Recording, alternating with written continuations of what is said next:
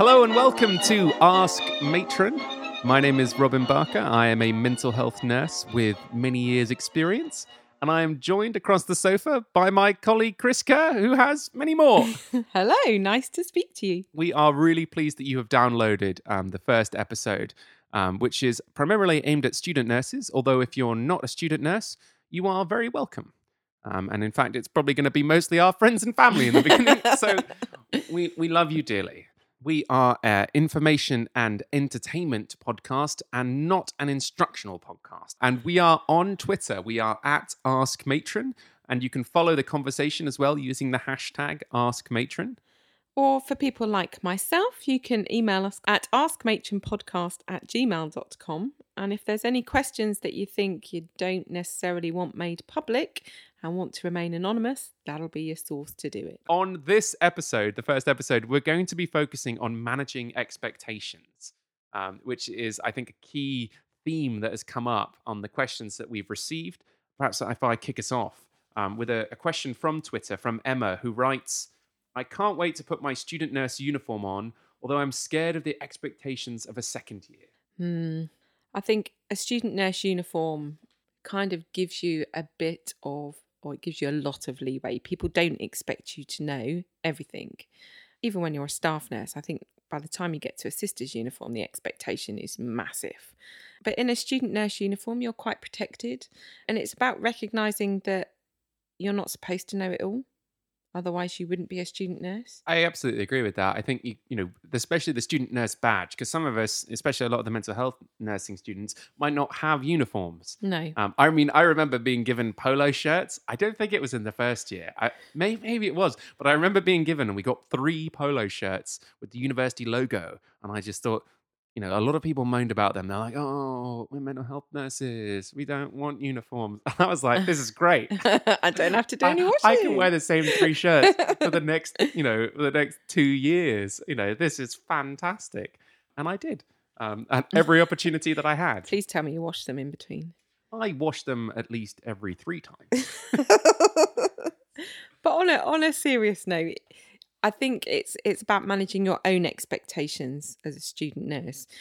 And it's a big deal having done your first year and managed to get to the end and go into the second year when you know actually things are going to change and the ante is going to increase and your wealth of experience is is is going to to be much greater than it was in the first year.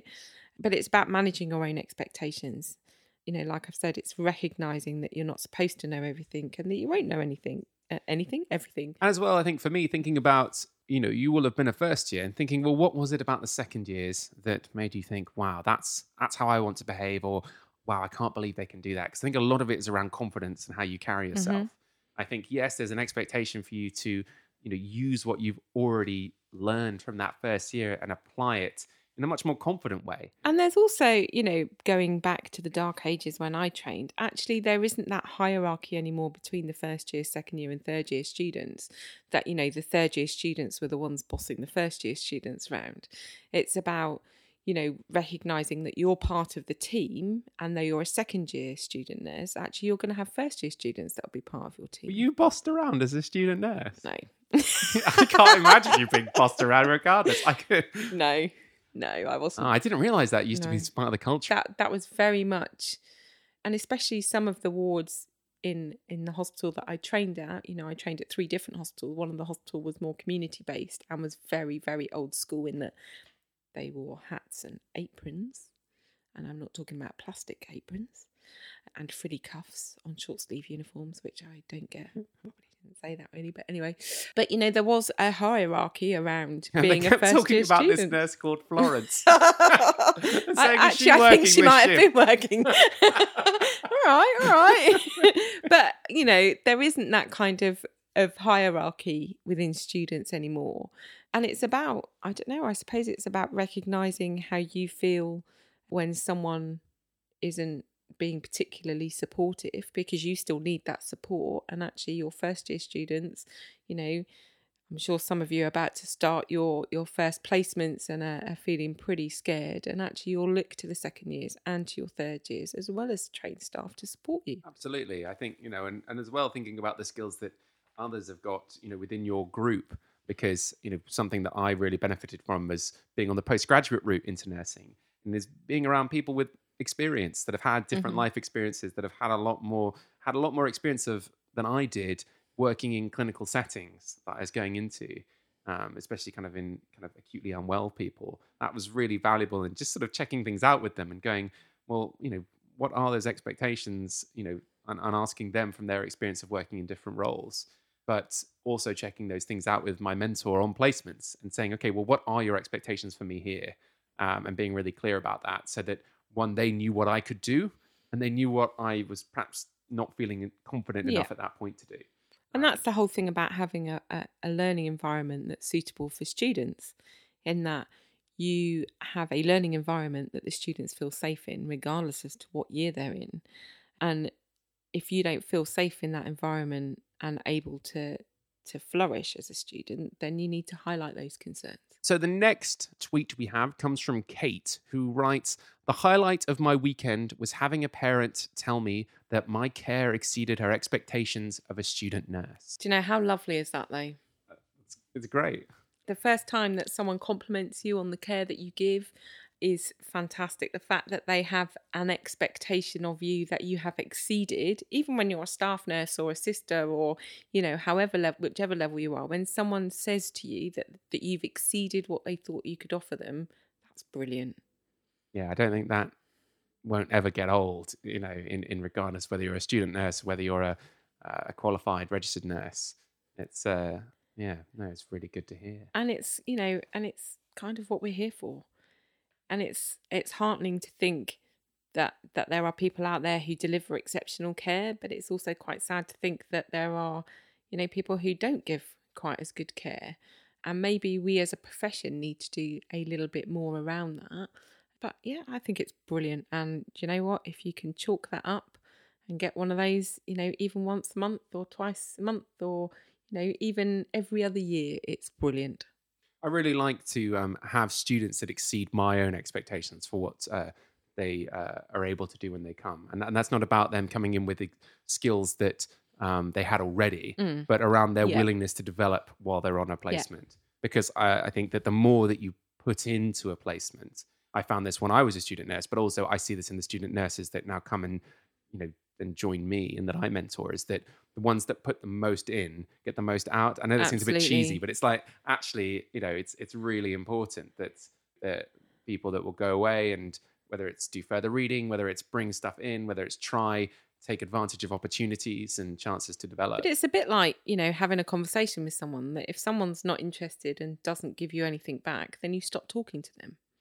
The placement is kind of the same. If you've got a student who doesn't want to be there, quite frankly, shows that they don't want to be there, actually, your mentors aren't going to invest the time in you and you will waste that valuable learning opportunity. I do think it's a challenge, though. I, think, I guess thinking that often there's so little protected time for them to, yeah, to get together. I think, you know, I don't want to shy away from that because I yeah. think it's kind of, it's, it's a thing, you know, yes. I, I mean, and I don't know, I think it must be a lot more challenging to deal with in a, an inpatient setting than it is in the community. I guess from my yeah. point of view, the way I manage it is I give the student nurse a load of like admin focused tasks that they do alongside the more fun stuff that we get to do when obviously part of those admin and write-ups are a learning opportunity but i do recognize that a lot of it is yeah and that's definitely the same in the acute sector. Is it? Okay. You know you go onto a ward or you go into a placement area and there there is the the basic nursing care that needs to happen. And it may be that you seem to think that you will be doing your more than your fair share of that nursing care but actually that that will help to release time to do other stuff. Exactly. It's not about me being a jerk. no, and it's know. not, you know, it, yeah. it's about, you know, your mentors allocating work in the best way in order to maximize their time. And I'm not saying, you know, that every placement is a bed of roses and your mentors are um, you know, but on the whole, actually they're they're looking out for you guys and they're wanting you to succeed in their placement because it and reflects if, on them. And and if they're not, because I think as you say, we're not saying that there are not some mentors that are out there that don't take that attitude. Mm-hmm. So, and if they don't talk to your your link tutor, Yeah. talk to your tutor back Definitely. at the university because there will be other things going on and maybe there's some more support that needs to go in there for the mentor and for you. Yeah, and it's recognizing that everyone sometimes has a bad day. Just a few things to to quickly uh, to to look at. Um, I think we've got one more email that we might get to on this episode. I think we'll take the one from Gregory, who um, writes and says, I haven't had a placement in ITU yet, and I'm in my final year. Should I complain? That's really difficult because Yes. acute, like highly acute specialist areas are in short supply because obviously you have one intensive care unit usually per hospital rather than the amount of wards that can have diluted um, areas for students to go to. I, I don't know what you will achieve by complaining other than feeling that, that your placement that you have been put on is isn't necessarily what you want and um, kind of a waste of time. I think that there are things that you could do within that placement area that could maximize your learning opportunities. So things like critical care outreach teams who work as part of the intensive care units usually, you know, see if you can spend some time with those nurses or individuals and kind of looking at being a bit more creative rather than having a set placement within intensive care. And the same with all the other specialist areas, things like the emergency department and pediatric, you know, high dependency, all those kind of areas, they're not necessarily all they're cracked up to be. Well, but they're sexy. They're sexy, Chris. I, I, I, I, I, love go- doing liaison, you know, because it's, you know, it's it's exciting. But I, I think it's there is something in, in thinking about are you having the wealth of placement experiences, and that's absolutely something your university should be looking at coordinating, so that you are getting experience in a range of different settings. And if that's not happening, talk to your university because, or you don't feel that's happening, sit down with them and say, look, is there a master plan? Because there should be. And the experience I have in the other roles that I do suggests that the people that are paying for that training are expecting that there is a, a master plan that the university has for each student nurse Mhm. in the variety of placements that you have so that you can finish being a student nurse and qualify and feel confident to work in any environment. Or see if you can swap with someone who really can't bear the thought of going to ITU on their placement. Because not everybody wants to go to ITU or the emergency department or high dependency areas. Some some people already know that that's not for them. The same as I knew that I wanted to be in the emergency department when I qualified. I knew that before I went into to being a staff nurse. So actually there will be people that can't bear the thought of going to ITU. So see if they can swap with you. But as we've said before on the placement, it's not all fun games and sexy stuff. It's about basic nursing care, and that Absolutely. happens in ITU and usually with the same patient for 12 hours. And if your patient, thankfully, isn't very sick, actually, you won't have a lot to do necessarily. That that's sounds like very very good advice, uh, Nurse Chris Kerr. Thank you. I think that uh, that about wraps up our first episode on managing expectations. Um, Gosh, how quick did that go? it, it went pretty quick. I'm guessing you guys will decide whether it went quick or not. Well, that depends, I'm sure.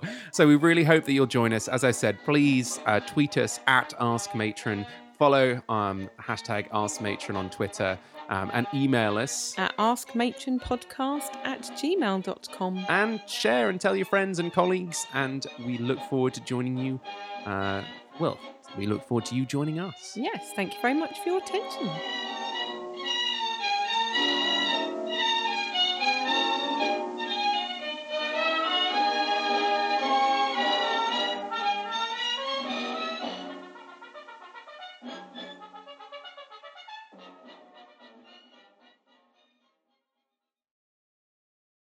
I've got to say, I am amazed by some of the things that people write on Twitter. Where I'm like, Especially from a professional capacity. we've seen some dodgy pictures, hashtag student nurse.